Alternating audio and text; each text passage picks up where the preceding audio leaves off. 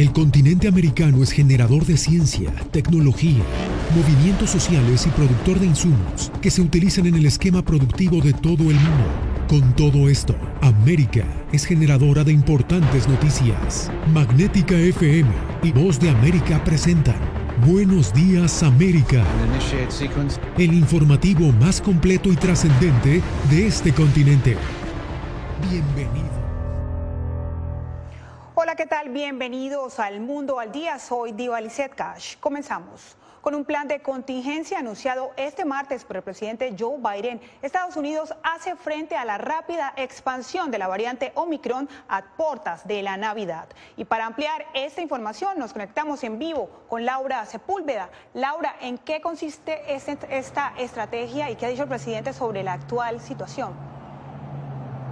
Ibalicet, sin duda en que haya más pruebas para detectar en dónde están los puntos de contagio. Dice el presidente de los Estados Unidos que en este momento 200 millones de estadounidenses se encuentran vacunados y que esas personas no deben tener temor y pueden seguir adelante con sus planes de celebración para esta época. Dice además que esta situación es muy diferente a la de marzo de 2020 porque en este instante tenemos a favor que tenemos la vacuna.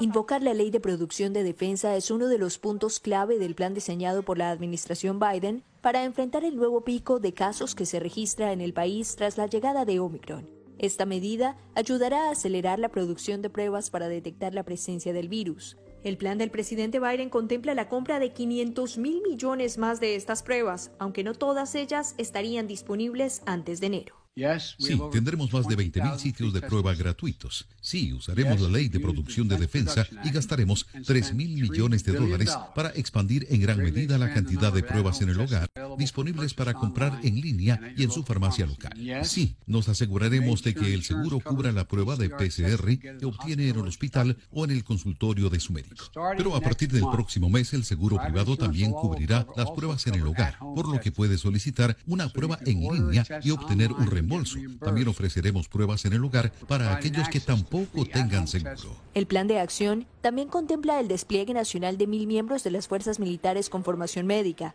Ellos apoyarán las labores en los centros de salud que enfrentan alta congestión de cuenta de pacientes que llegan infectados por el virus. Las autoridades de salud esperan que a través de estos pasos los puntos de toma de pruebas estén permanentemente abastecidos. La estrategia es de aplicación inmediata justo antes de la Navidad. La ejecución del plan comenzará en Nueva York, uno de los lugares que vuelve a registrar un alto pico de contagios. Estas medidas van acompañadas por el refuerzo de las campañas para incrementar los niveles de vacunación en el país. En las dos últimas semanas hemos visto la tasa de vacunación más alta desde la primavera pasada y sin embargo como país no estamos tan vacunados como deberíamos estar. Por eso sumamos 10.000 nuevos sitios de vacunación, además de los 80.000 sitios que ya tenemos. Y precisamente esa inmunización es la que permitirá que no lleguemos a lugares como este, un hospital, por llegar a difíciles condiciones de salud y por supuesto nos puede evitar la muerte. Así que es la recomendación del gobierno de Estados Unidos implementar entonces el tema de la vacunación porque tenemos la solución en nuestras manos. Gracias a Laura Sepúlveda. Y sobre la variante Omicron en Estados Unidos, las autoridades confirmaron la muerte del primer paciente a causa de esta variante. Los CDC indican que este linaje del coronavirus ya representa el 73% de los casos nuevos que se registran. Una persona de 50 años de edad, no vacunada y con precondición subyacente es el perfil del primer paciente fallecido en Estados Unidos vinculado con la variante Omicron. De acuerdo a los Centros para el Control y la Prevención de las Enfermedades, la muerte se registró en el condado de Harris, en Texas. Por supuesto, vamos a tener hospitalizaciones, trágicamente muertes como las que vemos ahora, pero la evidencia muestra que para los vacunados y con el refuerzo es mucho menos probable, mucho menos probable que terminen en el hospital por ejemplo, en Houston, los casos de Omicron ingresados en hospitales representan el 82%. Otra muestra de propagación de esta variante se incrementa de manera superior en comparación a Delta en ciudades como Nueva York. Las autoridades instan a los residentes a realizarse las pruebas de detección para asumir acción inmediata preventiva. Sabemos que Omicron se mueve muy rápido, es muy transmisible, se mueve rápido. Tenemos que movernos más rápido. Es por eso que nos estamos enfocando aún más en la vacunación y sabemos que la vacunación ayuda a abordar a Omicron. De acuerdo a los CDC, esta variante es prevalente en el territorio estadounidense, sobre todo en jurisdicciones del noroeste del país, donde asciende hasta en 90%. De acuerdo a la directora del organismo de sanidad, Rochelle Walensky, el esquema de completamente vacunado, es decir, dos dosis iniciales, podría no ser suficiente para contener este linaje. José Perralete, Voz de América, Miami. Y seguimos con este tema porque la aparición de la variante Omicron mantiene en alerta al mundo y a pesar de la existencia de la vacuna, expertos consultados por la Voz de América aseguran que en el 2022 todavía sería un año pandémico. Jacopo Luxi tiene los detalles. El mundo enfrenta una nueva ola de coronavirus con la variante Omicron que muy rápidamente está ganando contra las otras versiones del patógeno. Con un saldo mundial de más de 275 millones de contagiados registrados y 5 millones de víctimas mortales desde el comienzo de la pandemia, la situación no permite vislumbrar aún el punto final. Creo que el COVID estará con nosotros. Lo que tenemos que hacer es llevarlo a un punto en el que no abruma los hospitales, tengamos pocas hospitalizaciones, tengamos, ya sabes, una cantidad manejable de muertes año tras año. Es triste decirlo de esa manera, pero tenemos que ser capaces de gestionarlo. Europa y Estados Unidos son lugares donde la variante Omicron está golpeando con más fuerza. Varios países en América Latina se están preparando ante la posibilidad de un tsunami de contagios, considerando que las únicas vacunas que parecen ofrecer una inmunidad contra Omicron son Pfizer y Moderna, no muy difundidas en la región. La situación es más preocupante aún en lugares donde no se ha vacunado a la población, como por ejemplo en Corea del Norte. Allí las medidas de contención de la pandemia están devastando la ya débil economía del país y la situación parece insostenible. Pero es cierto que están experimentando dificultades en un futuro próximo. Especialmente creo que en la primera mitad del año tienen que abrir sus fronteras o hacer algo para superar estas dificultades. Mientras expertos temen que Estados Unidos podría llegar a tener un millón de casos diarios en el 2022, ya varios eventos empezaron a cancelarse frente a la amenaza de Omicron, como el inminente Fórum Mundial de la Economía de Davos, en Suiza, que se ha postergado hasta el próximo verano. Jacopo Luzzi, Voz de América. Y es que ya son 77 países en el mundo los que han reportado la presencia de Omicron. Aunque no se espera que su contagio genere congestiones hospitalarias, sí es necesario seguir protocolos con los pacientes que se quedan en casa. Para hacerlo de una manera segura, usted puede seguir estas recomendaciones. Los síntomas de Omicron pueden confundirse fácilmente con los de un resfriado. Por eso, a las primeras manifestaciones de malestar, el primer paso a seguir, según los médicos, es someterse a la prueba de COVID-19 para evitar más propagaciones del virus. Los síntomas más comunes de Omicron son dolor de cabeza, dolor de garganta, secreción nasal, fatiga y estornudos. Es importante que tome el acetaminofén. Esta es una de las medicinas eh, como el Tylenol, que es eh, inocua, o sea que no causa mucho daño. Uno pierde mucho líquido al respirar, al darle la fiebre y por eso es importante que esté hidratado. Si usted está al cuidado de un paciente, debe asegurarse de aislarlo y mantener contacto mínimo con él. Además, se recomienda el uso de doble mascarilla o una cobertura facial plástica durante el tiempo del cuidado del enfermo, alrededor de dos semanas. Que tenga todas sus vacunaciones, o sea, que tenga defensas óptimas, sobre todo si se ha puesto ya dos dosis, que se ponga la de refuerzo. Y la mascarilla tiene tiene que cubrir totalmente la nariz y la boca, guarde la distancia, o sea, que haga lo que tenga que hacer e inmediatamente salga de ahí. No dude en recurrir a emergencias si detecta que el enfermo presenta dificultad para respirar, dolor o presión persistente en el pecho, confusión, incapacidad de despertarse o permanecer despierto, y piel o labios o lechos de uñas pálidos, grises o azulados. Y pese a la alerta mundial que ha desatado Omicron, en Guatemala se han relajado las restricciones contra el virus. Y para conocer todos los detalles nos conectamos con Ligia Toledo en Ciudad de Guatemala. Ligia, ¿en qué consiste esta flexibilización? ¿Qué tal, Dionisette? Según las autoridades de gobierno, esas razones son porque en las últimas semanas se ha registrado una baja de contagios del COVID-19. A diario, menos de 100 personas están siendo detectadas con COVID-19. Por esta razón, las autoridades presidenciales han decidido flexibilizar ciertas medidas durante esta temporada de fin de año. Una de ellas, por ejemplo, es que los guatemaltecos puedan tener facilidades para asistir a sitios turísticos como las playas.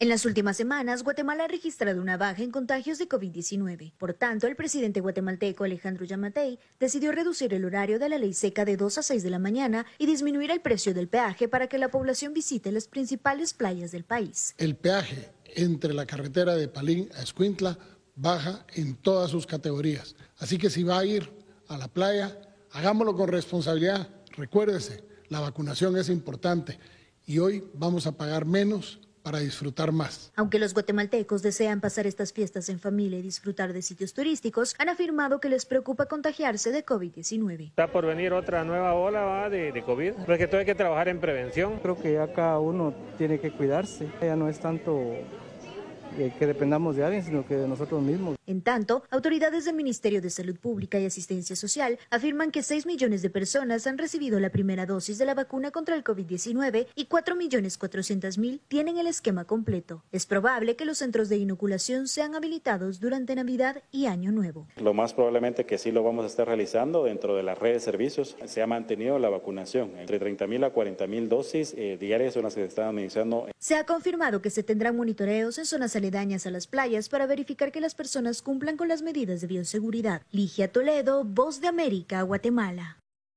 Tibalicet, de momento no se ha registrado un contagio de COVID-19 en Guatemala relacionado a la variante Omicron. Gracias, Aligia Toledo, desde Ciudad de Guatemala. Y cambiamos de tema porque en Texas algunas autoridades locales y activistas cuestionan los resultados del programa federal conocido como Quédate en México y del fuerte despliegue militar para frenar el reto migratorio. Desde la zona, Víctor Hugo Castillo amplía la información. Más de 100 grupos defensores de los derechos de los inmigrantes se unieron a la Unión de Libertades Civiles para denunciar ante una corte federal los operativos de seguridad del gobernador de Texas, Greg Abbott. Es un ah, intento ah, de ah, usar la ley criminal para criminalizar a los migrantes y tratar ah, de castigarlos por venir a los Estados Unidos. La denuncia describe que, amparados por el operativo Lone Star, existen casos en los que presuntamente policías estatales y de la Guardia Nacional de Texas arrestan, encarcelan y enjuician a migrantes por entrada ilegal, basándose en discriminación y perfil racial, algo que no está permitido por la ley. Es el racismo y la xenofobia que está en el fondo y también que el gobernador uh, quiere hacer como uh, scapegoats, uh, quiere hacer que uh, las personas temen a los migrantes um, y hacerlo por la política. Pero el gobierno de Texas asegura que mediante el operativo se han arrestado 168 mil personas indocumentadas, de los cuales 22 mil han sido bajo cargos como narcotráfico, tráfico humano y otros delitos, y solo 2.300 por invasión a la propiedad privada. Luego también aumenta el crimen con los cárteles teniendo más acceso, porque miren, la patrulla fronteriza está ocupada con el transporte, logística y cuidando de estos niños y familias. La demanda busca que el Departamento de Justicia investigue a fondo el operativo Lone Star que según los activistas solo alimenta el odio contra los inmigrantes. Muchas de estas familias realmente están huyendo porque sus niños corren peligro de secuestro, de violación, de robo, de tráfico humano, tráfico sexual. Víctor Castillo, Voz de América, McAllen, Texas. Después de la pausa, ¿por qué y quiénes declaran una alerta roja en Honduras? No se mueva.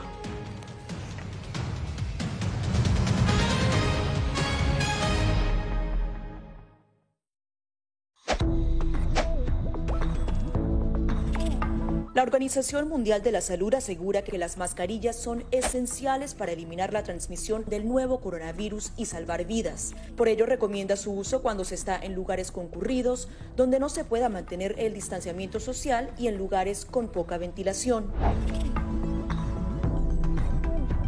Cuando se habla de mascarillas para protegerse del COVID-19, se refieren generalmente a la mascarilla quirúrgica, el respirador N95 o las de tela. Las mascarillas quirúrgicas planas, rectangulares y desechables protegen al portador de gotas de partículas grandes del virus e impiden que los enfermos la esparzan cuando tosen o estornudan. Los expertos advierten que solo deben ser usadas una vez. El respirador N95 de forma oval y más ajustado a la cara tiene una válvula de exhalación que ayuda con la humedad y el calor cuando respiramos. Además de filtrar partículas grandes, puede impedir que pase el 95% de las partículas pequeñas de virus y bacterias. Ante la escasez, muchos han recurrido a hacer sus propias mascarillas y en efecto los expertos confirman que estas mascarillas caseras pueden ser efectivas. Las mascarillas nos pueden servir como una barrera aislante para las secreciones, pero tener mucho cuidado porque hemos visto gente que eh, usa la mascarilla, pero al acomodarse la mascarilla se está tocando la cara. Y eso es justamente lo que queremos evitar, es que la gente se esté tocando la cara en estos momentos porque cuando uno está en lugares públicos puedes estar pasando la mano por una superficie que ha sido tocada por otras personas y que puede estar contaminada y luego sin querer eh, te puedes llevar la mano a la cara.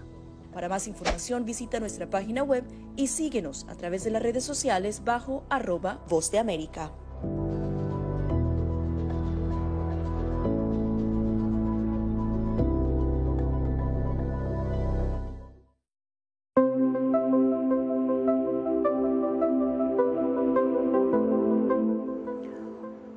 Organizaciones humanitarias elevaron una alerta roja en Honduras por el incremento de flujos migratorios desde el país centroamericano. El informe con Oscar Ortiz.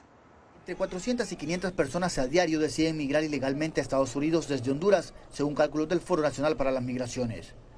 Y esta organización señala que al menos 81 migrantes perdieron la vida en el último mes y sus familiares están a la espera de poder repatriar sus cuerpos. Aún así, el flujo migratorio sigue en aumento la migración irregular sigue siendo una alerta roja en Honduras. Así como quienes se van, también sigue aumentando el flujo de retornados. Hasta la fecha, la cifra de migrantes asciende a casi 50.000 personas retornadas durante el presente año, superando el 2020, cuando al menos 36.000 hondureños fueron deportados, según cifras del Observatorio Consular y Migratorio de Honduras, conmigo. Que en la población en general existen pues expectativas eh, con el cambio de gobierno existen también expectativas a una mejora de, de, opciones este, laborales para identificar una dinámica más holística en el tema migratorio.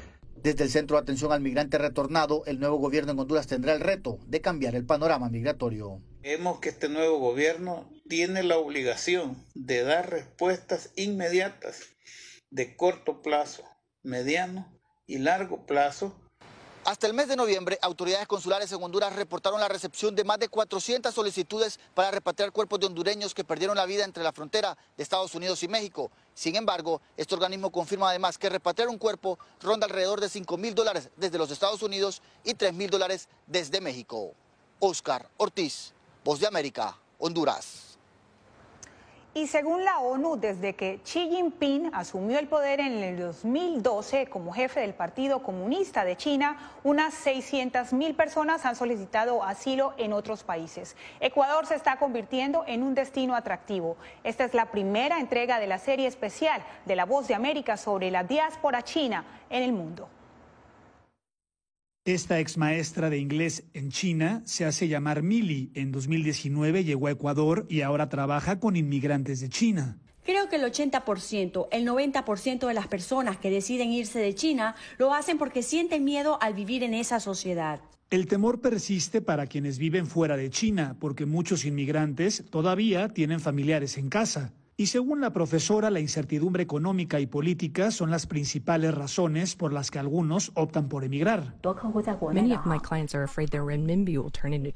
Muchos de mis clientes temen que la moneda china renminbi se convierta en basura, así que cambian todo el yuan por dólares y lo guardan en casa y también temen que sus propiedades sean confiscadas. La persecución política es otra razón por la que algunos chinos como Helen huyen a Ecuador, quien llegó con una visa de turista en 2019 y desde entonces ha solicitado la residencia aquí.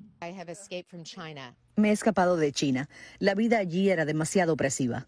En los últimos años, Beijing ha estado reestructurando su gobierno para hacerlo más eficiente. Las regulaciones más estrictas, incluida una ley antimonopolio, tienen como objetivo promover la prosperidad común, dice Beijing. Sin embargo, hay quienes prefieren marcharse y Ecuador, al tener un bajo costo de vida y ser una sociedad democrática, se ha convertido en una opción viable. Alonso Castillo, Voz de América. Y el mundo industrializado gira sus ojos a Bolivia. En segundo les contamos qué es lo que tanto les interesa.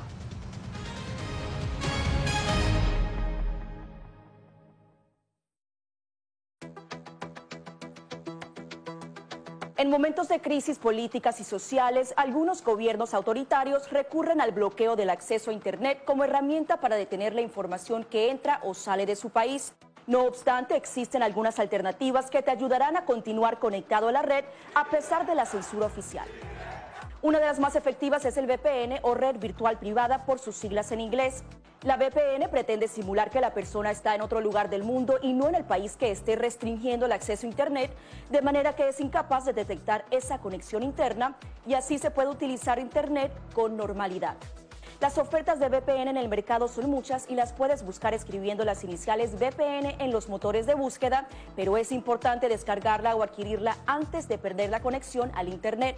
Aquí te ofrecemos algunas opciones.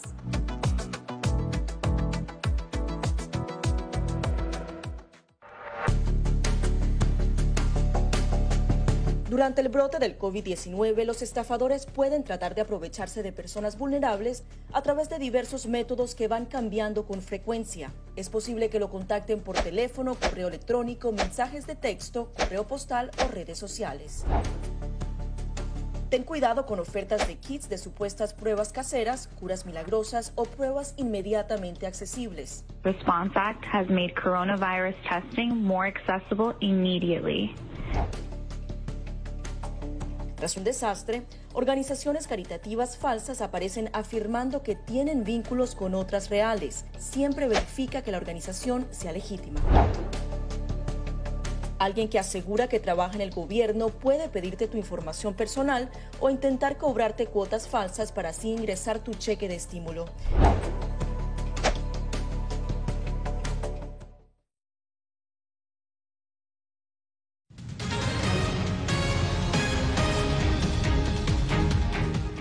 La inmensa reserva de litio boliviano se ha convertido en un foco de atención de la inversión extranjera. Algunos gobiernos y empresarios ven en los autos eléctricos y las energías verdes la posibilidad de potenciar esta industria. Fabiola Chambi con los detalles.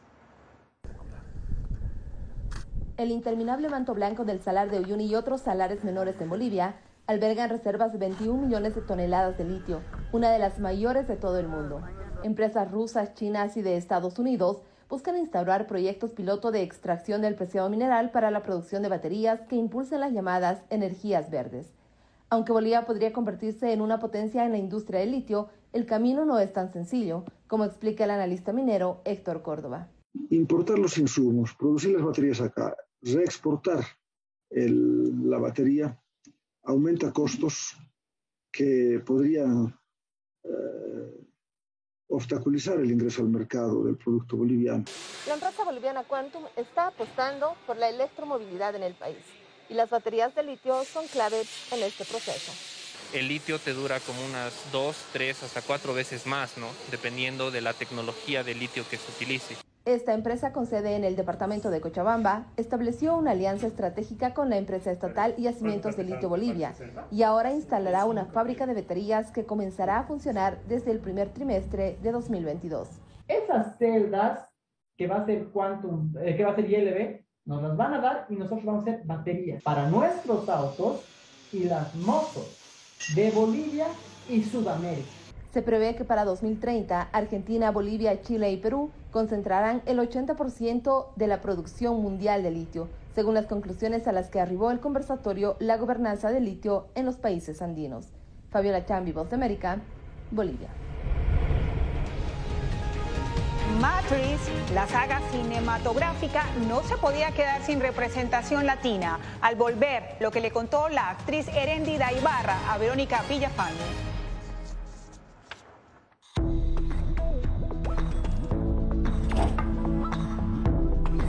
Cuando ellos me traen un tema un poco delicado o fuerte, yo siempre les pregunto primero, Ari, ¿y dónde oíste eso? ¿Quién te lo comentó?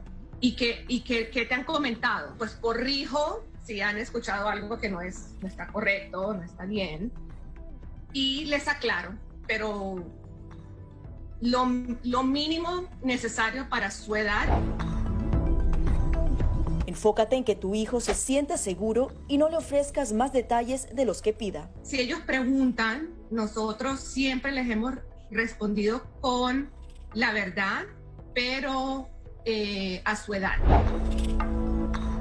Finalmente, di cosas específicas que tu hijo pueda hacer para que sienta que tiene el control. Por ejemplo, enséñale que lavarse las manos con frecuencia lo puede ayudar a mantenerse sano.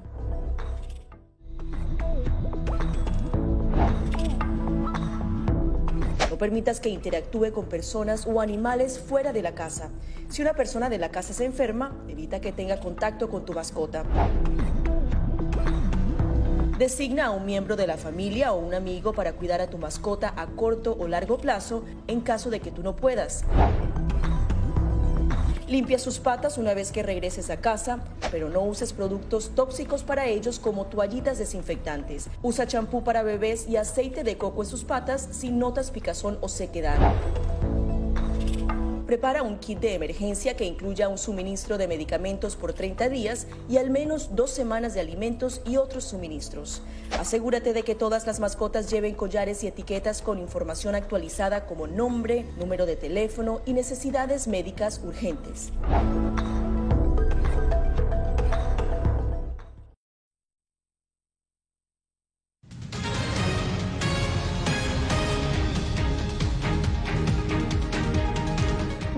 Fernández se convirtió en el primer latino a quien YouTube le rinde un homenaje póstumo en español. La compañía instaló vallas publicitarias al aire libre en sitios emblemáticos de Estados Unidos como Times Square en Nueva York. En la plataforma digital, el canal oficial del artista ya ha acumulado más de 44 millones de vistas y suma más de un millón y medio de visitas en el último año. Y esta semana se estrena Matrix Resurrections y por primera vez una actriz latina tiene un rol en esta famosa saga. Verónica Villafañe habló con la mexicana Erendida Ibarra sobre este hito para los latinos. Matrix Resurrecciones se estrena esta semana en cines a casi dos décadas del final de la trilogía. La actriz mexicana Erendira Ibarra recuerda cómo la impactó ver la película original. Salí de ese cine transformada, renacida y con una felicidad de que había gente que veía el mundo como yo, eh, que no se compraban las narrativas así como se las estaban vendiendo y que tenía muchas ganas de pues cambiar la realidad. Veinte años más tarde, Erendira forma parte de la nueva entrega en el personaje de Lexi, su primera película en inglés. Y en mis sueños más locos imaginé estar en esta película y ser parte de este elenco que fue tan formativo para mi vida. Este es tu primer rol de superacción, ¿no? Eh, ¿Cuáles fueron tus retos para poder interpretarlo?